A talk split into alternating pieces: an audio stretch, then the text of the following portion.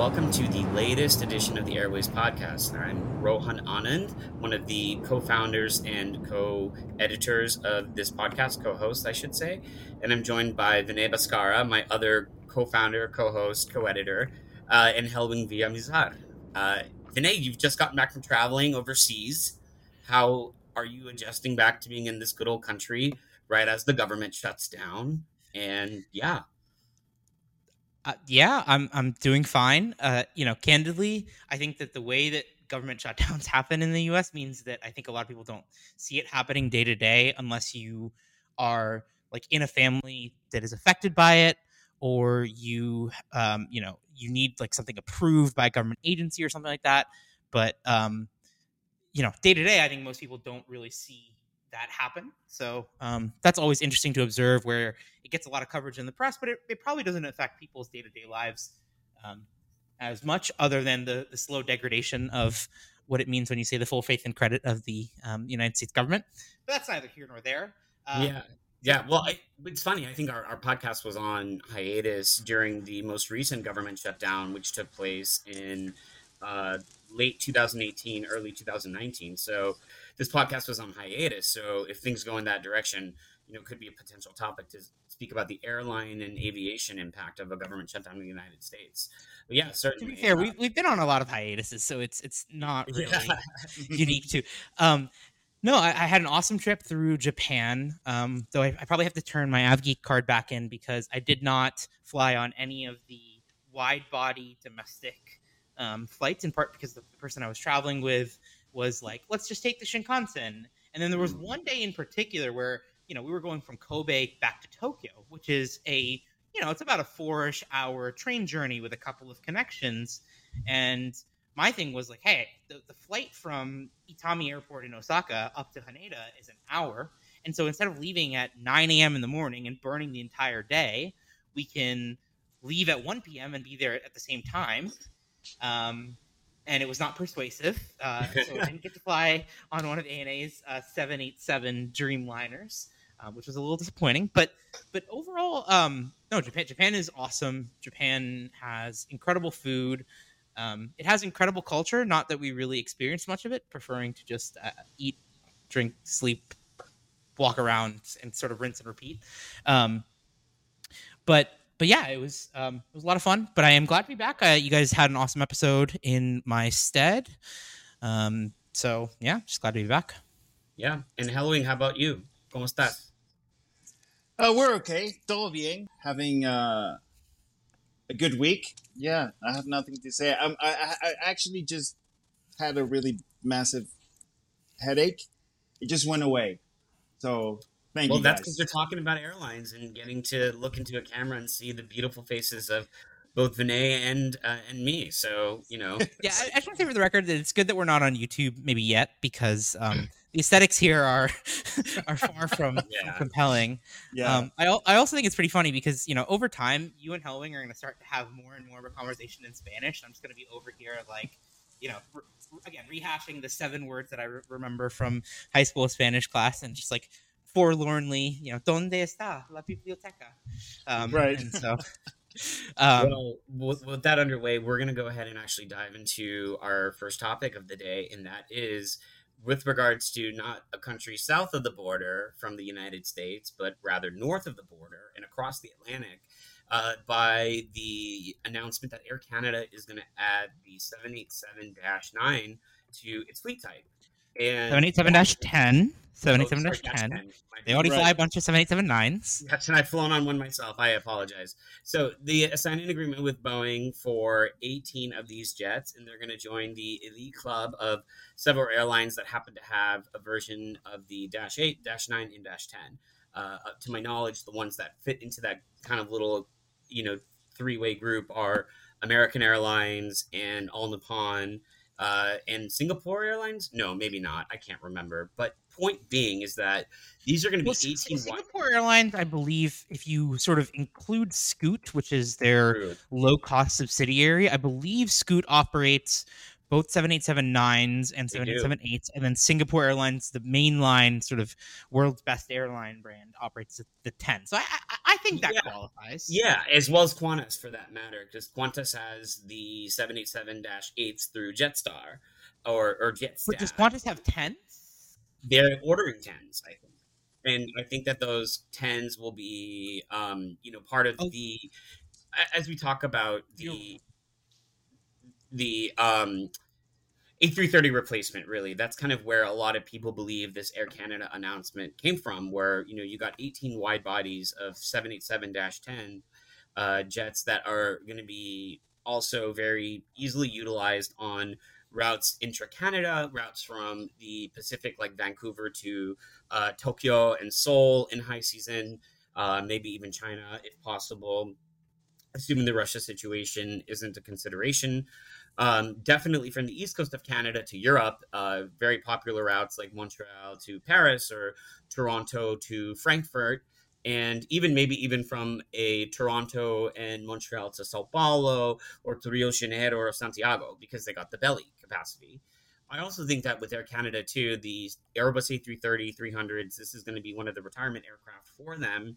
The A330 uh, has been with Air Canada for a long time, about as long as it's had 747s as well as Airbus A340s, aka the the four holers as I like to call them. And these 777 300s both in the high density uh, version for air canada and the one that's a little bit more premium configured with um, more j class seats and more w seats uh, those aircraft are now you know over a decade old and again can be very very well utilized um, sort of as a sister aircraft to that 787-10 in terms of passenger volume cargo volume uh, flexing towards demand periods while not adding that much cost and complexity to the fleet. In fact, it's very strategic because for Air Canada, it's going to actually allow them to become a lot more streamlined. They're losing essentially their wide body aircraft from Airbus, and their aircraft type is basically now very pro Boeing in the wide body space and even in the narrow body space with the Maxes.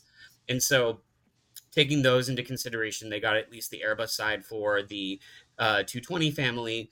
Uh, and so all you're seeing is really and, and the 321 XLR. They have they have the, the 321 220s, the 321 XLRs, and then you would figure eventually they will replace their remaining 319s, 320s, and 321 COs um, with with Max family jets because they have 10 additional options, I believe, um, which would replace a lot of that.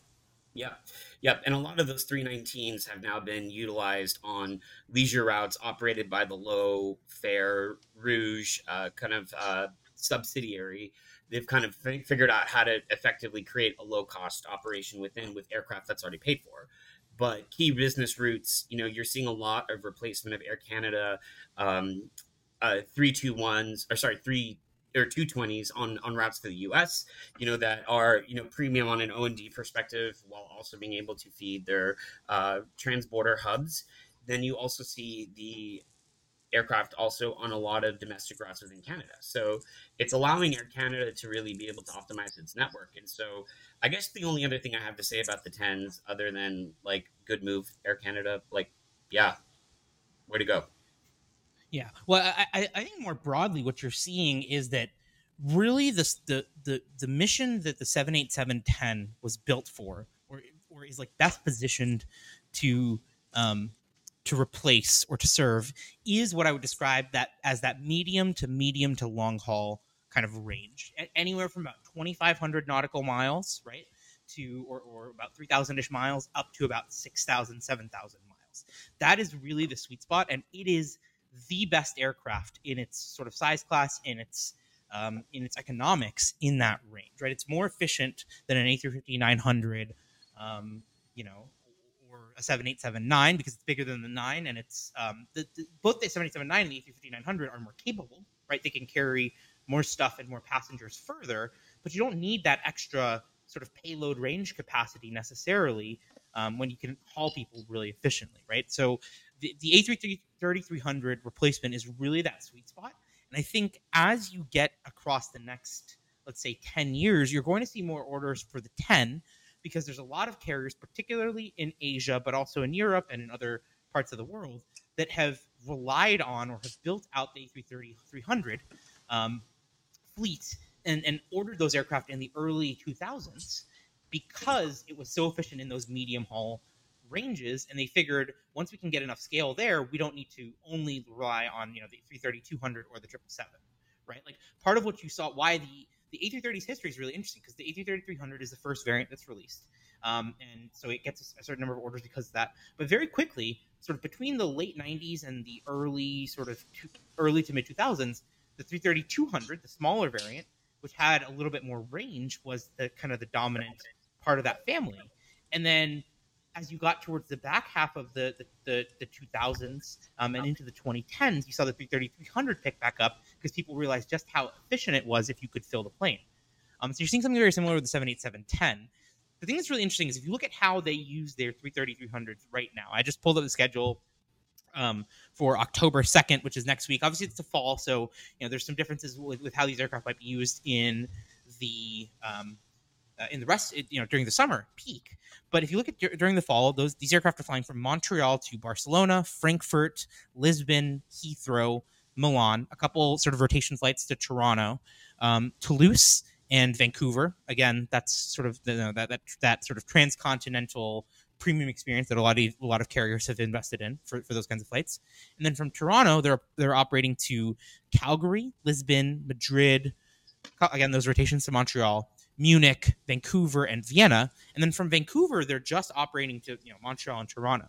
Mm-hmm. I think the thing that's really interesting about the 787-10 is, yeah, it's going to be awesome on those transatlantic routings from Toronto and Montreal.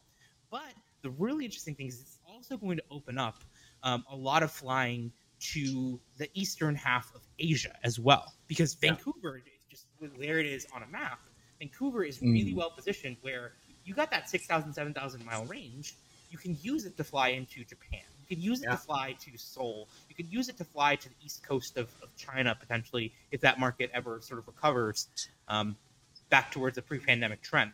Yeah. So I think that's the really interesting thing is like they get an aircraft that's just as good, if not better, on some of the transatlantic stuff. Uh, can certainly carry more cargo and more capacity. It's going to be more fuel efficient than the 330-300. But unlike the 330-300, you can really meaningfully use it from Vancouver um, on trans-Pacific routings as well. So yeah. I, I think this was like a, a layup. Um, you know, the, the, the biggest thing working against this was just Air Canada's, I guess, general conservatism and placing new aircraft orders. But the minute they decided, hey, we want to replace the 330-300, I think the 787-10 was the like natural choice. Yeah. Um, so I, look at how United has been able to use them pretty much in every hub, maybe minus Denver. Uh, you know, I know the 77-10 is used to Tokyo, it's used to Sao Paulo, and obviously to a lot of transatlantic markets. That's the same from Newark. That's the same from Dallas, And then from San I actually just flew on the 787-10 from uh, from from Los Angeles to Tokyo Haneda. Yeah, so I, have literally seen this happen in real time, and I, it was great. It worked fine. Um, right. There wasn't any weird um, fuel constraints or, or, or whatever. So I, I, I think it's great. Well, and also now these same aircraft out of the West Coast, you know, you see them doing LA to Tokyo, you see them doing San Francisco to Auckland. Um, I'm not so sure if Vancouver to Auckland or Vancouver to Sydney is within the range of this aircraft. It might be, um, but they certainly well, Quant- uh, isn't Qantas also reportedly close to securing an order for the they are. 78710? Yeah. They are. They are. But they don't have them in service yet. Okay. Um, yeah. KLM and I would say United, along with uh, I guess the only other one that comes to the top of my mind would be potentially All Nippon or Singapore are the ones that fly them long haul. Um, Etihad as well, maybe, but that mm. that those are those are. Well, there aren't that many operators of the seven eight seven ten period, right? You've yes. got United, um, you've got I, uh, you've got Air, um, Singapore Airlines. Has, got Brit- Brit- British Airways does fly them. them I'd say transatlantic, right? Like I, I, don't, I don't think any of these carriers are going to fly them long haul, long haul per se, right? Like no, they don't have. The, even though you, it's not what they're. For.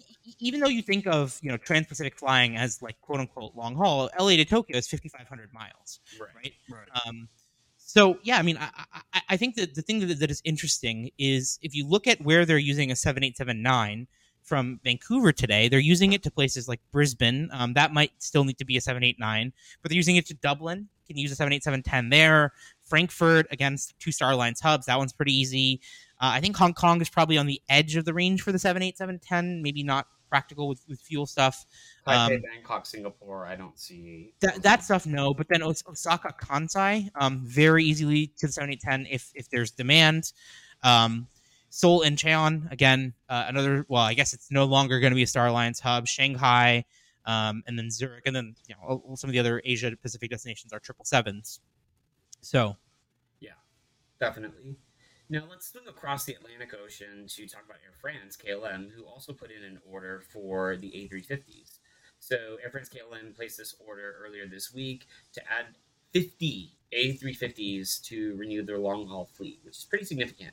Um, one of the things that I hadn't really known about up until recently was that when it came to kind of separating the wide body aircraft amongst the Air France KLM group, the 787s were largely delivered to KLM and then the A350s largely went to Air France. Um, and these KLM A350 orders were um, being essentially, uh, you know, sent to Air France, right? Whereas KLM was kind of sharing the A3, the 787s with Air France. So, as far as I know, right now the KLM fleet is a little bit smaller than the um, Air France fleet. Um, commonality amongst them includes the Boeing 777, both the 200 and the 300 ER series, uh, the 787, uh, and then the Airbus A330, both 200 and 300 series. Um, and so Air France has the A350 while KLM does not, but now that could potentially change.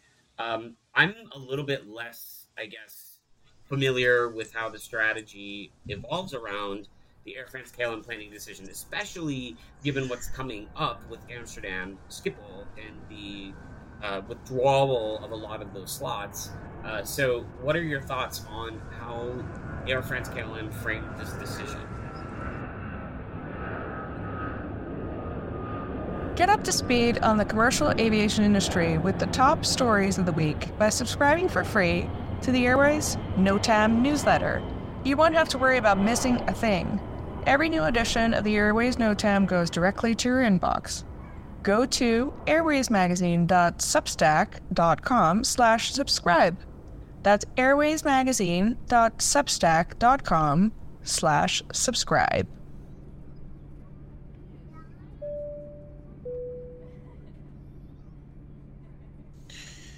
Yeah, I mean, I, I think Air France has been a huge fan of the A350, right? It's been a really big piece of um, their future plans. It's it's it coming in to replace the triple seven two hundred ERs, which I think makes a ton of sense for for Air France. It's coming in to replace the A three thirty um, 200s at Air France, which I think makes a little less sense given the sizable capacity jump and the fact you probably would rather have the flexibility of a 787 9. It's obviously a really, really capable aircraft. The thing that's really interesting, though, is if you look at range from European hubs, you don't necessarily always need that much range, right? So, so j- just just for context, right? A, a seven eight seven ten. Set aside seven eight seven nine for a second, but a seven eight seven ten. Um, if you sort of just do a do a range map, right? So the longest flights by the 787-10 are about 6,500 or, or 60, 6,300-ish miles, right? That's kind of the longest currently scheduled flights. That's you know Chicago O'Hare to Tokyo on United. That's Amsterdam out to Los Angeles and San Francisco on KLM. Right, so you just look at that range and that I guess payload capacity from Paris Charles de Gaulle and Amsterdam's like you know a couple feet down the street. So you, you, this, this range map works. You can get to pretty much every relevant destination that is feasibly possible to fly with a nonstop, um, except for I guess Singapore is just on the outside looking in. Buenos Aires is outside of range. Santiago is outside of range.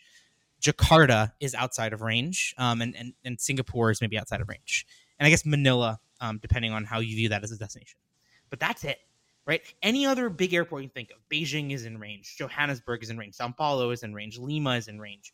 The entire United States is in range. All of East Asia, all of India, um, all, you know, South Korea, all of the Middle East. Like, most of the world with a 78710, right? And with within its range parameters, right? Um, you don't really need the extra capability of an A350 900. So the thing that's really interesting to me is that as a group, they're kind of going all in on the A350 900, right? Because, um, and, and I guess to some extent, there, there, there's the potential to obviously upgauge some of those to A350 1000s to replace the 777 300 ER. And maybe that's something that happens, particularly because Air France has some of the older uh, 777 300 ERs. But if you ju- if, if you just look at their stated mission, right, replacing A330s and 777 200 ERs, I don't know that this order actually makes as much sense because you don't need all that range if you're Air France KLM. And and so why would you go with the A350 over the 787? Um, you know, you have similar numbers in your fleet, right? Between Air France and KLM, they've got about um, they've got 38 uh, or 33, I think, 787s, 23 at KLM, 10 at Air France, and then they have 22 A350s. So it's not like a fleet commonality thing per se. Um, plus, you figure you could use the, the A350s to replace the 777-300 ER, right? Split across the 900 and 1000, and that's a mission that makes more sense. But yeah, t- to me, this one actually is less clearly sensible. Um, could be that Airbus made them a really good deal with pricing. Could be there was some political sort of influence um, or patriotism involved in the deal. Um, right. right. I mean, because uh, it, the, the, purchase will make Air France KLM the largest operator of the A350. I believe so. Um, I if, I, have, if I just look, they have forty additional uh, purchase rights apart from so, 50, si- so, Singapore Singapore Airlines has sixty three um, A350 900s in operation plus two um, to, okay. to be delivered, and then uh, they have seven of the 900 ULRs. So I think they, that that gets them to 72. Um, Emirates has 50 on order. you, the the funniest thing is that United has one of the like biggest A350 orders, and everyone is convinced that they are not taking delivery of them, no matter what. Um, so that that was that one's pretty funny. Um, you figure Delta will eventually order more, but yeah, there there's not. Um, I think they'll they'll be tied with Singapore, right? Because it's 50 plus 22. Um, oh no, I guess I guess they have 69 on order. So, so yeah, once all the aircraft are delivered, unless Singapore orders more, Air France KLM Group will be the largest operator of the Airbus A350 family. Um, here's here's the thing, right? This is pure speculation. I want to state this in advance. I'm, I'm not I'm not speaking with any degree of insider knowledge. There's no that I'm not like. But if you just look at this from the outside, you connect the dots a little bit, right? KLM is in this constant pitched battle with the Dutch government, right? Like everyone, they're just they're just going at each other, right? The most recent iteration of this is that the Dutch government, in a again quixotic attempt to virtue signal about environmentalism, um, they've said that oh, we're to actually uh, basically switch our departure tax to a transfer tax. So if you fly into and out of Amsterdam Airport on, on a transfer, let's say you're going from um, you know, Copenhagen to Amsterdam to Rome, right? It used to be you would only pay a 26 euro departure tax on the Amsterdam to Rome leg. So you pay 26 dollars euros in taxes. Now, if you're transferring through Amsterdam, they're doubling that up. You have to pay that tax on both legs. Um, as again, this is a announced policy. It may or may not go into effect. Um, there's lots and lots of court battles happening. Um, you know, we can talk about how much of a we can talk about how idiotic it is because they're shooting themselves in the foot uh, in the development of KLM and, and hub. We can talk about how it's not, actually not going to do anything for the environment because passengers are just going to fly through other hubs anyway. Um, we can talk about how it's particularly bad for KLM because they're actually the only of the big European carriers that, that really still makes intra-European connections work. And 52 hmm. euros is a heck of a lot of tax to layer onto a connecting journey for an intra-Europe ticket. Set all that aside. Point being, KLM, Air France KLM is in a constant battle with the Dutch government, right?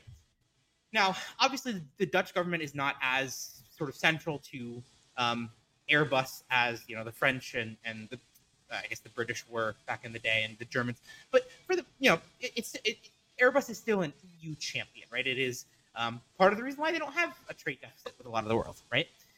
So if you connect the dots a little bit, it's not maybe not maybe not entirely an accident. I'm just hypothesizing that Air France announces a big A350 order right as they're having this battle with the Dutch government because you know it's it's always helpful to put out a reminder. Like even if nothing nefarious is happening, it's always helpful to put out a reminder. Hey, we're a big contributor to EU employment, to EU manufacturing, to the European economy. um, into the local economy of these places. And so, you know, Chester Checkers, you decide. I think 787 probably made more sense for KLM, right?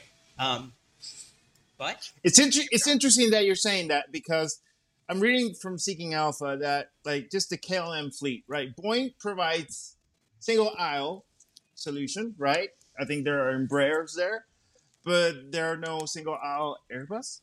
In the wide body segment, Boeing is even more dominant uh, in the Air France wide body. They, they are replacing their 737s with um, A320 Neo family aircraft, right? So Okay. there are no Maxes Okay. coming. So I, I think that's flipping. It looks like the wide body fleet is flipping to Airbus planes. I, yeah, again, I, Yeah. I, I don't think this is entirely an accident, right? Like like Air France KLM is probably the most subject of the big European carriers to somewhere between apathy and active opposition from their local governments, as compared to Britain. British Airways is a champ, is, is champion. Germany, you know, even more so, Lufthansa is champion, right? Um, IAG, uh, Spain is, is champion, but but Air France KLM, you know, those governments have other priorities, right? Like banning short haul flights in favor of trains was not a good thing for Air, for Air France within France. And I, I don't even necessarily think it's a great thing for the environment. Set that aside. That's neither here nor there. It is a little funny to me because you know most people are not flying nonstop from Toulouse to Paris, Charles de Gaulle. They're flying from Toulouse to Paris to London, or Toulouse to Paris to, to New York, or Toulouse to Paris to, to Tokyo. And so now, if they fly Toulouse to Istanbul to New York, well, gee, I wonder what has more carbon emissions. I, I just I, it feels like there's a lot of there's a lot of political challenges for Air France and KLM, and I think it's always helpful to remind them, like, hey, we, we buy a lot of Airbus planes, keep a lot of of Europeans employed. Like, maybe don't you know beat us over the head with a baseball bat. Most definitely. Well, speaking of a baseball bat and people wanting to beat someone over the head with it, I think that transitions to our next topic, which is the Sky Miles status changes from Delta, where Delta has decided to transform its Sky Miles loyalty program, which it tends to do. It tends to be the most disruptive out of all the major U.S. carriers, maybe minus American Airlines that did something a little bit more light when it converted from AA Advantage previously to loyalty points, which is a completely different thing.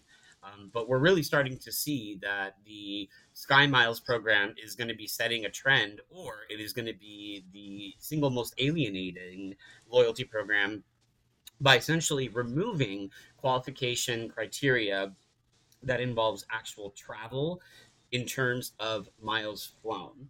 So, starting in January, January 1st of 2024, medallion qualification dollars will be the only criteria used for getting medallion status. So that includes silver, gold, platinum, and all the way up till diamond. They'll also no longer need to, um, at least customers will no longer need to track the miles that they fly, how many qualification miles that their tickets will earn for them, or segments for that matter. The only way uh, that through this dollar qualification program uh, that will be in part, you know, just the main contributor, also includes the actual bookings on Delta rental cars, uh, things booked through Delta.com, through Delta Vacations, um, and with the co-branded credit cards. Uh, and so, really, essentially, this is a fusion of loyalty points and miles based upon actual travel and the co-branded credit cards that the airline has used including its relationship with the banks and now with just loyalty being so different than it was 10 15 years ago with the consolidation essentially Hmm. it's now all about revenue spent silver medallion qualification will be 6000 mqds gold will be 12000 platinum is 18000 and diamond is $35000 But by the way, that's after tax, right? Because remember, taxes and fees don't get counted as MQDs. So if you're getting to 35k in spend, chances are your total cost of those tickets is like 41, 42 grand, all in. Yeah, exactly. And so that in and of itself is a big component of this because the segmentation strategy is trying to aim to really segment the most elite spending people, um, people who even want to access the Delta Sky Clubs, well, those investments are coming at a cost because of the crowding issues, the American Express relationship. Because too many credit cards were hawked? Right. And, you know, those credit cards, you know, were a huge moneymaker, especially when the fuel environment just became the way that it is. But in terms of the product and the value that they want their customers to find from it, they really want to be able to hone in on how spend tracking is kind of the the golden rule, right? It's kind of like a consulting firm or a law firm, right? Is that at the end of the day, utilization and billable hours are everything. It, it, it's what keeps the light on, right? And so for those reasons, even those individuals who have the co-branded credit cards, and this is why I call this a fusion. Not only will those individuals who have Delta Sky Miles loyalty, even if they're a no-name status holder like I am, but also those who may have a Delta Sky Miles co-branded credit card that they've had, you know, since 2012. You know that allows them, you know, the annual, I guess the, you know, the friend pass that comes with you, which I finally utilized, you know, this past year. The point is, is that the the fusion element is, even though I will never be even in the tier that is going for silver medallion status, I just got bumped even lower down the list in terms of the benefits because the Amex Platinum credit card that I do have, I'm only going to get six visits a year.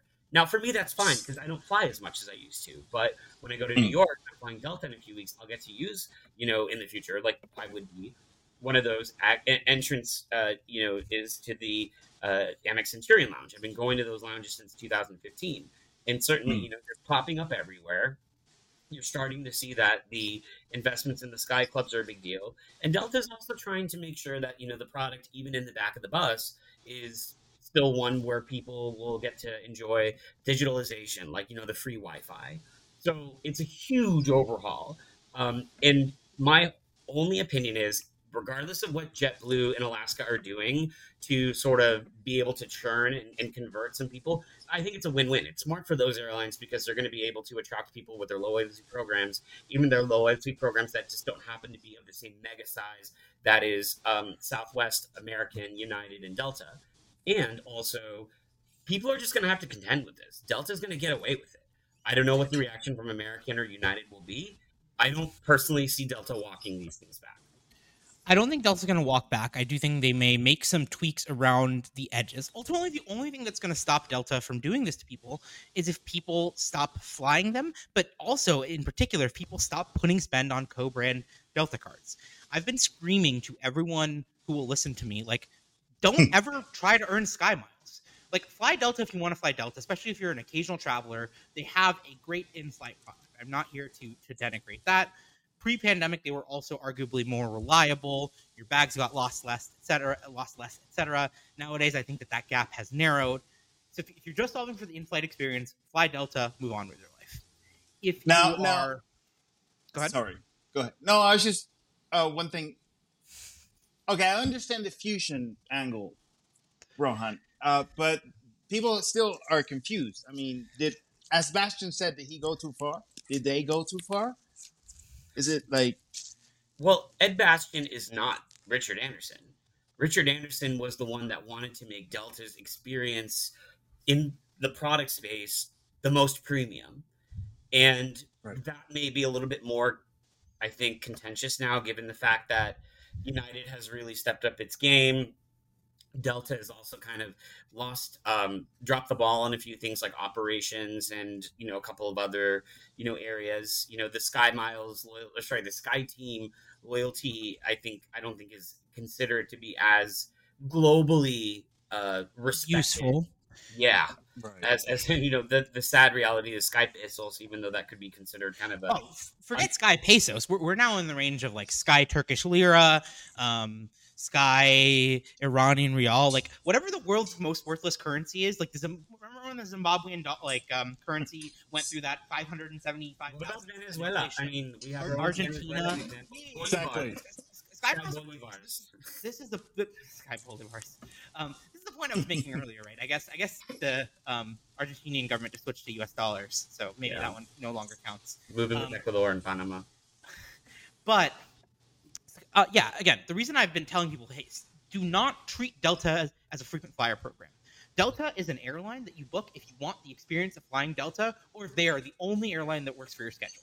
Do not assume that you're going to get treated particularly well as an elite. Do not assume that you are going to earn miles that are actually worth anything, right? The Mm. audacity of Delta, like I, I, I was again I recently flew from Los Angeles to Tokyo and Tokyo back to um uh, uh back to back to San Francisco and I just I, I just I was curious I was I was gonna fly United anyway but I was just curious hey what would it cost for me to get a Sky Miles ticket in economy right in economy four hundred and fifty thousand mile uh Sky Sky peso Sky Lira whatever you want to use one way one way okay We'll leave it.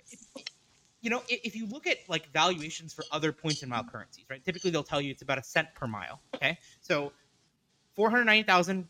That's nine. That's nearly a million sky miles round trip for economy class. Okay, for Delta economy class. The cash ticket on that flight is like seventy eight hundred bucks in, in in Delta One.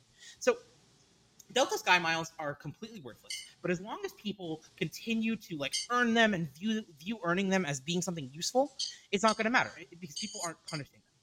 I do think that there's some interesting dynamics here in terms of um, what Delta has done and what that says about Delta's strategy, right? So if you look at how Delta has restructured, these changes seem like they're going to be relatively better for people that fly long haul, premium cabin flights from Delta hubs, right? Um, so right, first of all, just to get to thirty-five thousand, you're gonna have to book like. There's literally probably no way, even for like a road warrior consultant who flies economy on their company's um, dime, uh, even full fare economy, to get to thirty-five thousand, right? Like, let- let's say you're spending eight hundred dollars a segment, you still got to be flying 70, 80, you know, or like 50, 60 segments at eight hundred dollars per just to just to make it in, right? So the thing that's really interesting to me is. Um, one of the things that I think that United does that is really smart relative to both American and Delta is they make it a lot easier if you are in an outstation United, like a non-United hub or non-United market, to earn status, right? So um, living in DFW, right, um, the natural choice is to switch to American Airlines. I'm not going to do that um, in part because I have self-respect, but also that's a joke. That's a joke. Um, but but also because um, United actually makes it reasonably easy for me to re-earn 1K status as someone who's flying out of DFW. Because you know, if I want to fly from DFW to anywhere except for Chicago, Houston, San Francisco, Newark, and a couple other cities, I'm taking a connecting flight, right?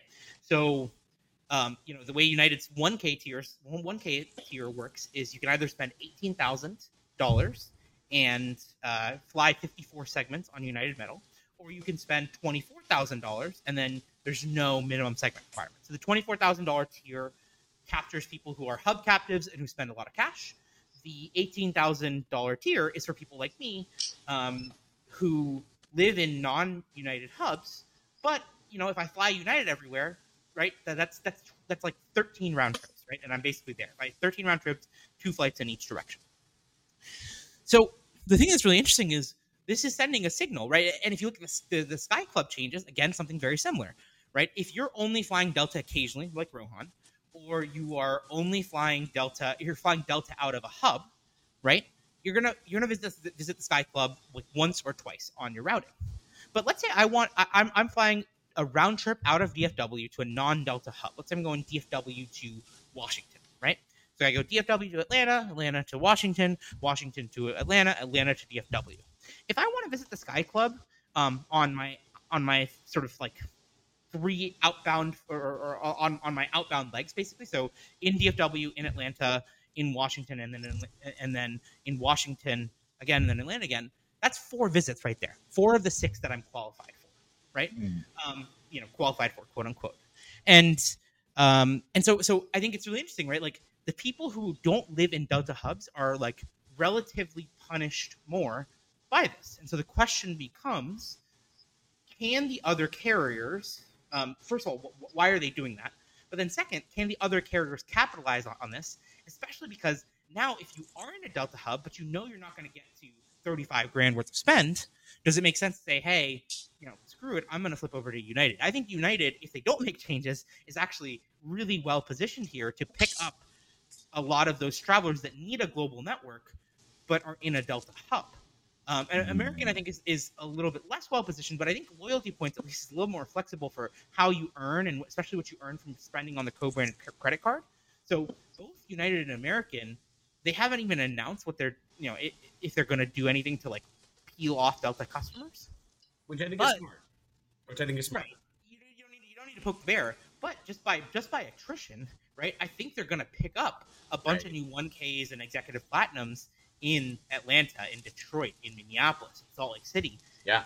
Um, and so I think you said, yeah, Delta's not going back on this. Maybe, but, but the part of the reason that Delta's recent expansion, right, into Boston, into Seattle, um, their buildup of New York, the reason that worked, right, is that they have these captive hubs in Atlanta. They have these captive hubs in Minneapolis and in, in, in Detroit um, and in Salt Lake City, right? That's where Delta is profitable. By the way, like if you if you were to do a line by line accounting of all of Delta's routes, especially in the post pandemic world where corporate contracts are a little less locked in and a little bit less proportion proportionally of traffic, Delta makes almost all of its profit in Atlanta, in Detroit, in Minneapolis, in Salt Lake City.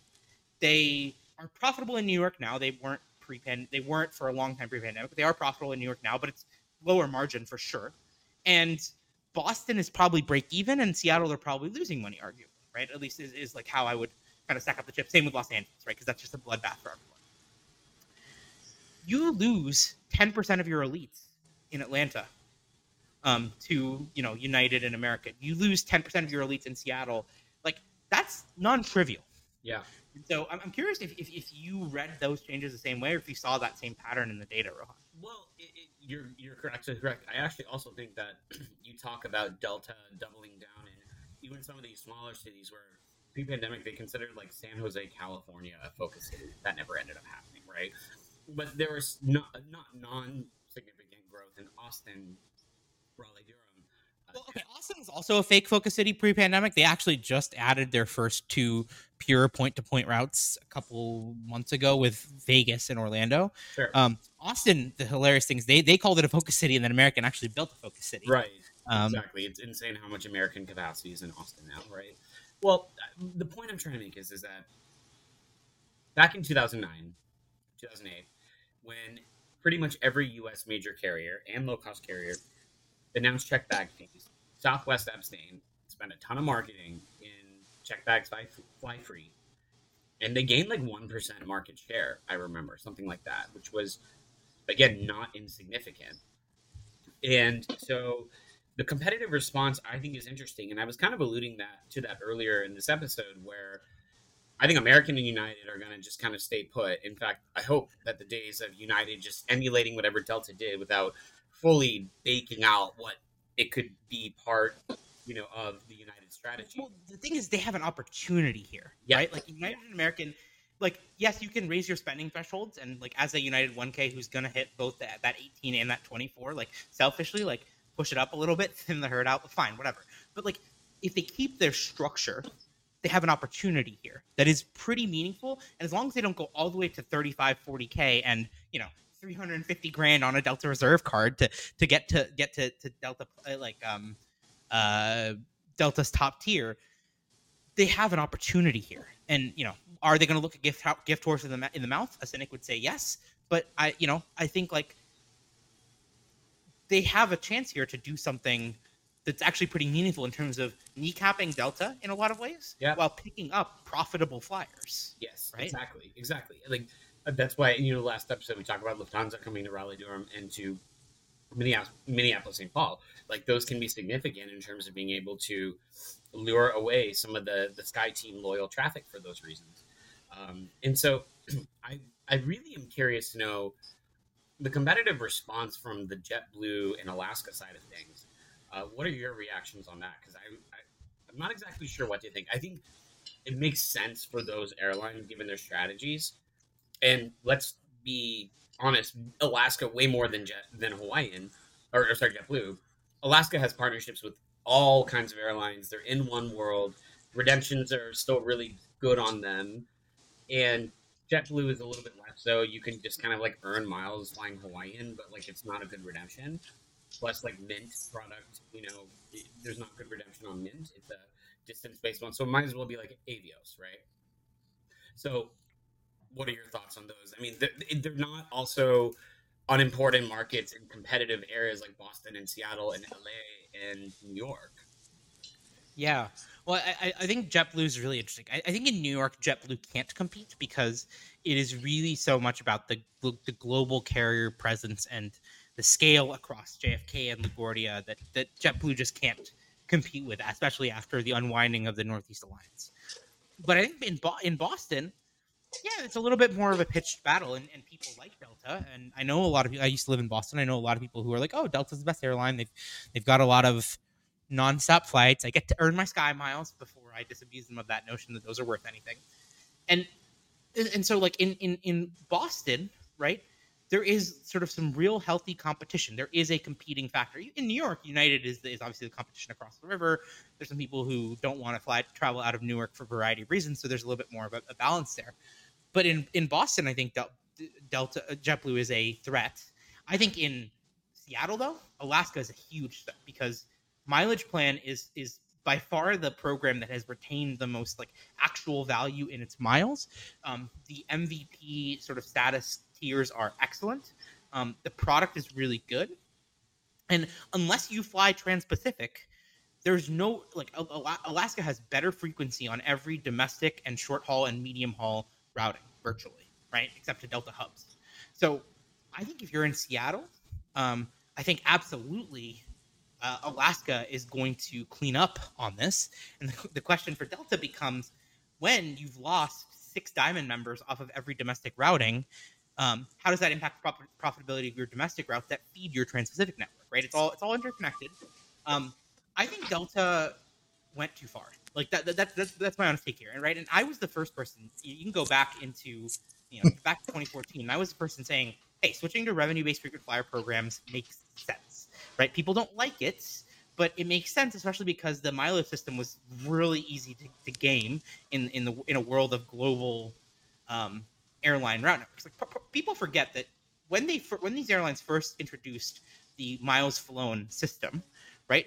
75,000 miles or 100,000 miles in a year that's really hard to do in the United States. If you're flying 100,000 miles a year, that means you're flying 20 round trip transcons or some multiple of that on short haul flights, right? And, and then this is back in a world where you know there's flights to London and Tokyo, but not 100 global destinations. Nowadays, right, to get to 100,000 miles, you do five round trips to Asia, you're at 100,000 miles, right, in economy. So the mileage system by itself was broken by the fact that these carriers shifted into global networks.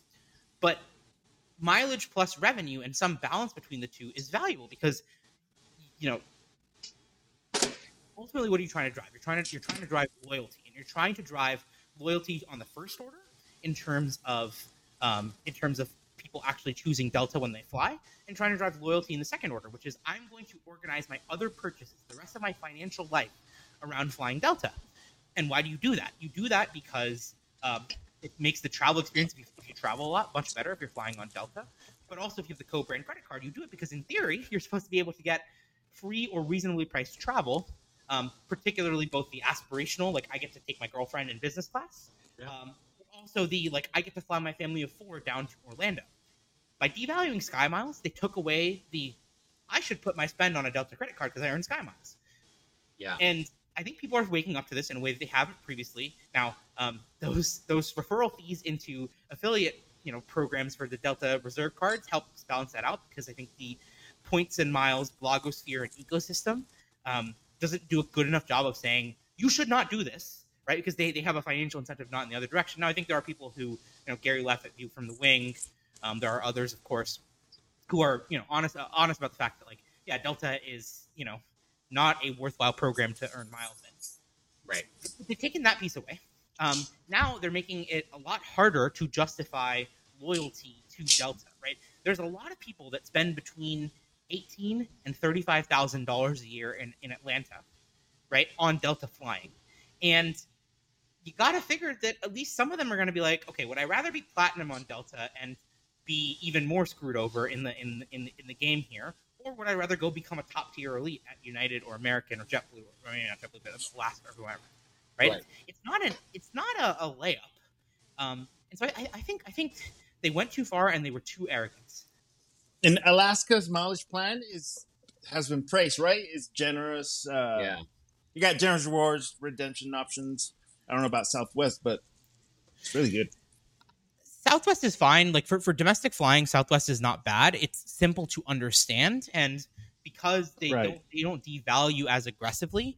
Um, even though I would say ten years ago it was by far the worst, I would say now just by virtue of every other airline devaluing consistently, it's better off. Yeah. But that's the thing, right? Is the is the airlines have have manufactured this economy of, um, you know, a bunch of people putting a bunch of spend onto their co-brand credit cards that is, you know, essentially pure profit that flows through to their bottom line. But the reason that works, the reason that entire chain works, is because at the end of the tunnel, there is still an ability to redeem for premium cabin seats.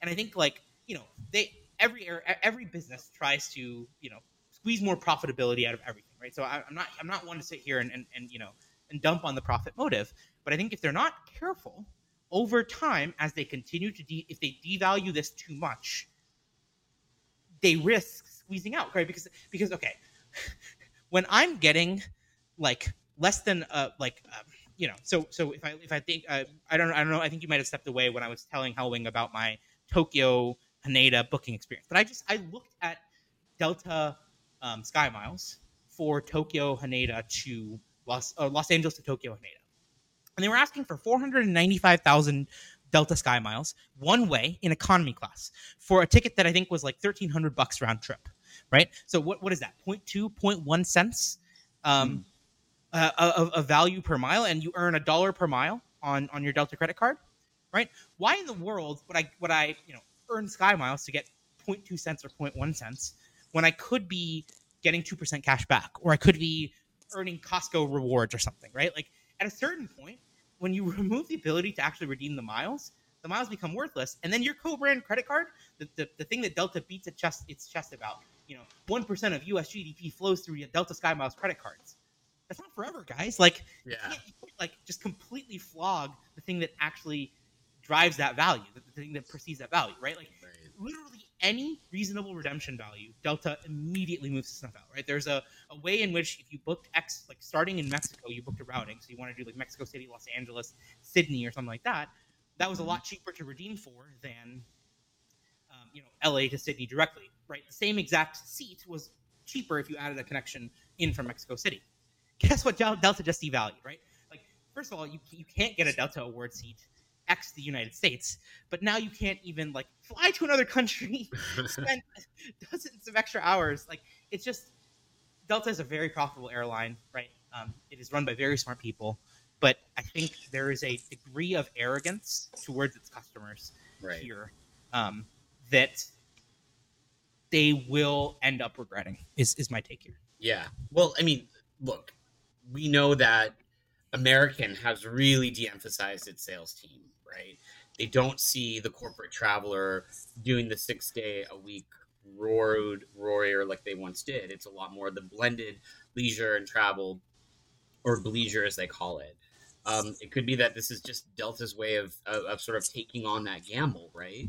Um, just in a different kind of way. Uh, American did it more on the sales through the sales team towards the revenue side. It could be that Delta is going through the revenue side, um, you know, in order to sort of be able to conserve whatever sales it needs to segment. I, I don't really know. That that's just to, to be fair, if I if I'm being charitable to Delta, right? Like the elite the elite bucket definitely has gotten too big relative to the benefit that most people actually value, especially on domestic flying, which is upgrades, right? Um, now, again, for, for me, right, I actually put a little less value on upgrades, particularly on domestic flying. And the thing that matters to me is um, the ability to always like call someone and get my phone answer, my phone call answered in five minutes. The ability to get protected when I'm running late on it. Like like I for for how I travel and the degree to which I, I have a, a grounding in the airline industry, I value a different set of things, right? But a lot of people, why they enjoy being elite is I'm going to get upgraded, or I'm traveling with my wife and kids, and they're going to get upgraded with me, right? So in that world, I do think that Delta probably did have to do something to cut down on the number of diamonds um, that it had. I think the thing that they they erred in, in particular, at least when it comes to the status changes, is like I, I, I'm, you know, people will listen to this podcast and increasingly accuse me of being a United show. But I, I think what United has done with its two tier structure is really, really smart, right? Like, why don't you have a lower tier that rewards the number of flights you've taken while still getting to a pretty big threshold of revenue, right? Maybe you had a you have 25k and 70 flights on Delta, right? Hmm. Because if you're in a hub, that means that you are religiously flying Delta, and if you're outside of a hub, that means you're picking Delta over a more convenient nonstop. Yeah. How does that harm you? Because ultimately, right, the thing that people hate is like, oh, I'm in a, I'm in Atlanta, and there are 75 other elites in front of me, so I'm not even getting that upgrade to Comfort Plus. But if you're in DFW, right, the upgrade list is a lot friendlier, right? Um, heck, I was on a, a Baltimore to Boston flight last week, and I have Delta Silver status. Which, by the way, this is gonna this is gonna sound crazy. I don't know how I got Delta Silver status. Well, Right? hold up. Hold up. Like, do you remember that a lot of airlines like allowed people to buy up to status or defer status from pan- pandemic? Never in my life have I had Delta status. Never in my life have I done a Delta status match. Like the only possible explanation I can think of is I put a lot of spend onto my Amex Platinum, and they like threw it out there. I guess maybe, but but outside of that, like I, I again, I the the pre-pandemic I took one or two flights on Delta per year. Last year I took six total flights on Delta, spent like eight hundred bucks I think, or like maybe like, maybe like two thousand. Right? I don't know how I got to silver. I, I was not at the MQM threshold the last flight on Delta I took last year was in November. I, I literally look at it, remember looking at it thinking I could either go for Delta status or American status in addition to my United 1K. And uh, I live in Dallas. I'm about to move to Dallas Fort Worth, so let me go for um, uh, American status. So that, that, that's a sidebar. I don't know how I got Delta status. Thank you to whoever at Delta uh, either made that mistake in my account, though I guess by uh, after hearing me rant, maybe maybe they'll retract that from me. Um, but I got I have Delta Silver status. I was flying from Baltimore, Washington to Boston. And I got upgraded, right? Um, and the reason is it's an outstation to a slightly weaker hub for Delta in the case of Boston. And as a silver, I got upgraded into first class. Light loads, fine, whatever, right? But the point I'm making is that when you're in an outstation, those outstation flights where people will be really happy to get upgraded and they'll feel like, wow, it's really valuable that I got upgraded. You're, you're not full of diamonds on that flight. You're full of diamonds on Atlanta to, to DFW, but you're not always full of diamonds on DFW to Atlanta. Yeah. Right? There's a there's a, a different a differentiation there. Right. Mm. Right. So, um, well, did Bottom see- line, bottom line, guys. I don't know. Uh, Delta Sky, Sky Miles Advantage mileage. No, no, no, no. plus. Sky Pesos, Sky Reals, Oh, Sky's Sky. Lira. Uh, I mean, can, can we think of any of the other other least least valuable Well- Sky Bolivars? Does this have any bearing on, on credit card reward programs? Is this like not related? Hundred percent, hundred percent. It's it, like, and by the way, you know, in the last couple of days, we're recording on Wednesday, September twenty seventh. Um, Ed Did Bastian has come out. He's he walked said, him yeah. back, right? You know, you want to know what happened? Like, this He is, won't. they're not going to talk about this publicly, but I I bet you credit card signups for the Delta Reserve and for some of the lower tier Delta cards, um, Delta Platinum, have been down. Application numbers have come down. The Amex Mm. Platinum probably took a hit, and um, the, the folks over at American Express were like, "Hey guys, like, wink, wink, nudge, nudge, like." You kind of went a little far with this. You want to pull back a little. pissed. Of, of course they are because if you're Ch- again if you're Ch- if, if I were Chase or if I were um, Barclays Or Citi. have- yeah. yeah, I would be ramping up. I would be ta- I would be crowing from the moon about how little award availability Delta has, about how like Right. they're they're, they're Right. missing they're missing a trick here because there's a, there's a one time opportunity, especially in the TikTok influencer sort of economy era where a lot of people get memed into buying tra- into applying for travel credit cards. Hmm. They're completely missing a trick to um, to like make a point at Delta's expense and capture some share. Our latest issue is now available at airwaysmag.com slash shop, where you'll be able to get an Airways digital subscription, find Airways merchandise, and pre-order the 2024 Airways calendar. That's airwaysmag.com slash shop. By the way, Alright. world's 10 least valuable currencies, uh, cheapest currencies in the world the Iranian rial, the Vietnamese dong, the Indonesian rupiah, the Ghanaian franc, uh, the Laotian kip, uh, the Sierra Leonean leon, which is really cool, uh, the Uzbekistani som, the Paraguayan guarani, guarani, um, the Cambodian riel, and the Ugandan shilling. So we've got Sky Reals, Sky Dongs, um, which is my personal favorite, Sky Rupiah, Sky Franks, um, Sky Kips, Sky Shillings. Um, that one's that one has some some fun uh, uh, pun value with all the uh, credit card blogs. Yeah, no, I I I, I ha- like I'm normally the guy who's like, hey, this looks passenger unfriendly, but it makes business sense from a bit from a like strategy perspective. Like, there's a reason why they're doing this, Yeah. and I think Delta messed up. Yeah. Well, speaking of Sky Pesos, actually, you know, this could be kind of a interesting segue into how Delta's trans-border joint venture partner, Aeromexico, you know, now with Category Two restrictions, which effectively banned from it codesharing with Aeromexico, uh, much less any Mexican carrier from codesharing with U.S. airlines or other airlines, and for being able to change and adjust their capacity or gauge on any trans-border markets aside from adjusting down. Well, now Aeromexico has been able to kind of reshift some of its capacity, and I know that pre-pandemic there was definitely a lot of heavy and tight coordination between Delta and Aeromexico for you know the route structure uh, between the U.S. and Mexico, but now you have this very interesting situation where um, it really kind of all depends on where the relationship is going to go on that. Yeah, I mean, I think I think it's interesting, right? Um, for a while, the Mexican carriers were pre- prevented from being able to add new routes or new capacity into the United States. That's part of what being dropped down into Category Two um, enabled. I think Delta was probably the hardest hit because they have the strongest partners out of the border with an equity investment and a joint venture um, uh, with with Aeromexico or Aeromexico, and so I think um, it's not a surprise. Like I don't I don't think anyone was sitting here thinking that like Mexican airspace was unsafe. There's you know U.S. carriers continuously flying into um, into uh, Mexico. Um, Mexican carriers flying out. Um, again, someone who was a little bit more cynical about the U.S. Uh, about the U.S. government and its motives might have said like, "Hey, Mexico was one of the few international markets that was doing okay during COVID." Um, and it was where the demand first resumed. And so, until the U.S. carriers were on solid footing, I wonder if they slow rolled a little bit to prevent. Again, that would be a conspiracy theorist. I'm not a conspiracy theorist, but um, what I will say is that it is interesting to see as soon as this got um, reverted, Aeromexico announced capacity increases on a bunch of its routings. Um, right, it's still down a bunch of routes from 2019.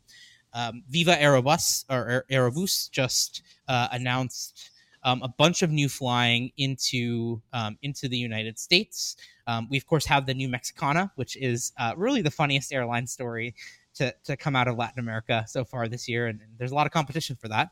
Um, Yeah. so, so yeah, I, I think I think it's gonna it's gonna be interesting. Viva Aerobus Aerobus um, just announced uh, service to from Monterrey, which is their hub, to Austin, Texas, to Denver, Colorado, to Miami, Florida, Oakland, and Orlando. Denver just confirmed. Yeah, that yeah, yeah. Absolutely. Delta and Aeromexico have. Do they have still a thousand weekly flights between the U.S. and? Yeah, right. Once we have Yeah, the, the access we're looking for on that capacity. Ro- Rohan, keep keep keep keep giving some analysis. I'll do some back of the envelope math while you um while while while you do that.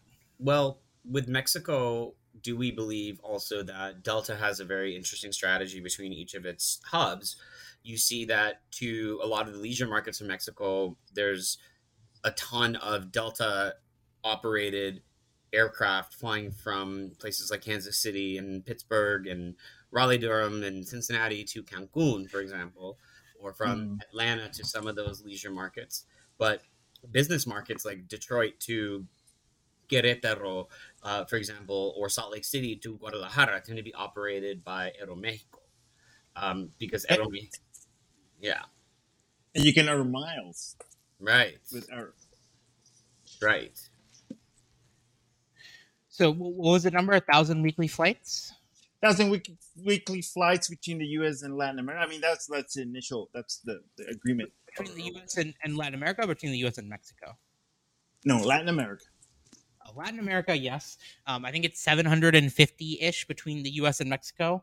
Um, Okay. About about 500 ish, uh, 400 ish a week from Delta, and 400 like 350 ish a week from Aeromexico. Though they're gonna um, up their capacity given given the the upgrade to, to category two right before the uh, slots get controlled at uh, Benito Juarez airports um, in favor of an airport that's not even in Mexico City. So that, that's a great that's that's great news for everyone involved. Yeah, absolutely. Yeah, that's weird. Yes. Well, you can read that, all about it. on that Uh, note, um, I think we should wrap up this topic just because talking about Delta uh, Sky Miles loyalty changes right before dinner makes me want to lose my appetite. um, but uh, any other comments that either of you have on this uh, Delta news? It seems to be just getting quite uh, quite the press.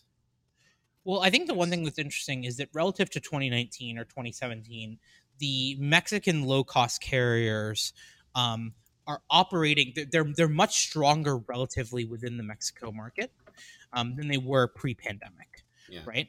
Um, if you look at so obviously Interjet died out, but Viva Aerobus and Volaris are both much stronger and much more powerful airlines than they were pre-pandemic Right.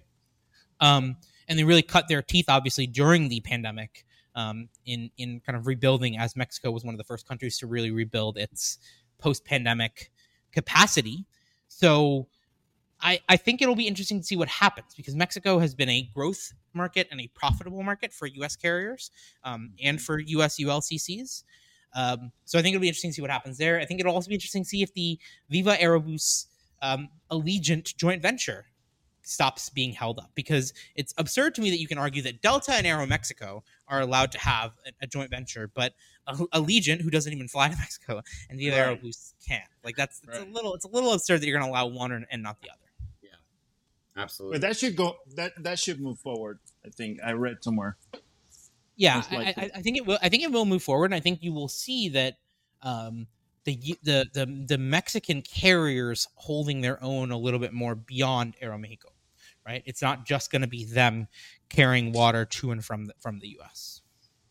I don't know if you want to just talk about Tokyo Haneda, but the formal process of reallocating th- those slots has not begun. Everyone It has hasn't until begun. I, I, I October think- 29. I think we save it until all the all the final docket decisions are in, um, Yeah. until every airline has has applied. Um, but we're watching it. Um, we've talked about it before on the podcast. Um, I just We're not flew in and out of. Tokyo Haneda. Yeah, yeah, yeah. It's um, There'll always be drama You, with mean Tokyo and Delta. you, you mean to tell me that nine thousand dollar one way tickets from Portland to Tokyo Haneda in economy weren't meant to ever be sold to anyone? Oh, I thought those were going. I thought I thought the bloggers were advertising that that route as a deal. You know, considering the Sky Bolivares. Well, here, here, here's the thing, right? I, I think it still might have been cheaper than what Delta would have been asking for on that non on, on even a one stop routing ex Portland in economy. So Yeah. you never know. Right. Hey, can't look a good deal in the mouth. Whatever the phrase goes. Well, thank you all for for joining us today. It's been a fun discussion on all of the changes with Delta, as well as touching upon the Air Canada, Air France, KLM orders, and a little bit on the slots, dramas, and the what have yous that always take place in this exciting industry. Helwing, do we have any other information for our subscribers, for uh, listeners of the Airways podcast, Airways News, etc.? We have a few interviews coming up. You'll hear about them probably next week. And uh, nothing else. Uh, if you guys want to subscribe to the Airways uh, podcast, you can do so at airwaysmagazine.substack.com. Thanks everyone for joining us today. and Yeah, and don't forget to leave us a review on Apple Podcasts um, or wherever you listen to your podcasts. If I pull up the Airways podcast on Apple right now, I just want to see how many of you have actually left us a review. Um, the last time I looked at it was not so many of you. So if you're listening to this podcast and you don't leave us a review, again, I'm going to be very angry and sad. Um, not not necessarily in that order. Uh, so yeah, go go go to Apple Podcasts, leave us a review. Go to Spotify, leave- go wherever you listen to your podcast, just leave us a review. Subscribe to the Substack, subscribe to the magazine. Um, we got some cool stuff coming down the pike. I'm back from Japan, um, so yeah, onward and upwards from here. Sounds good. All right. Thanks everyone. Thank you, guys.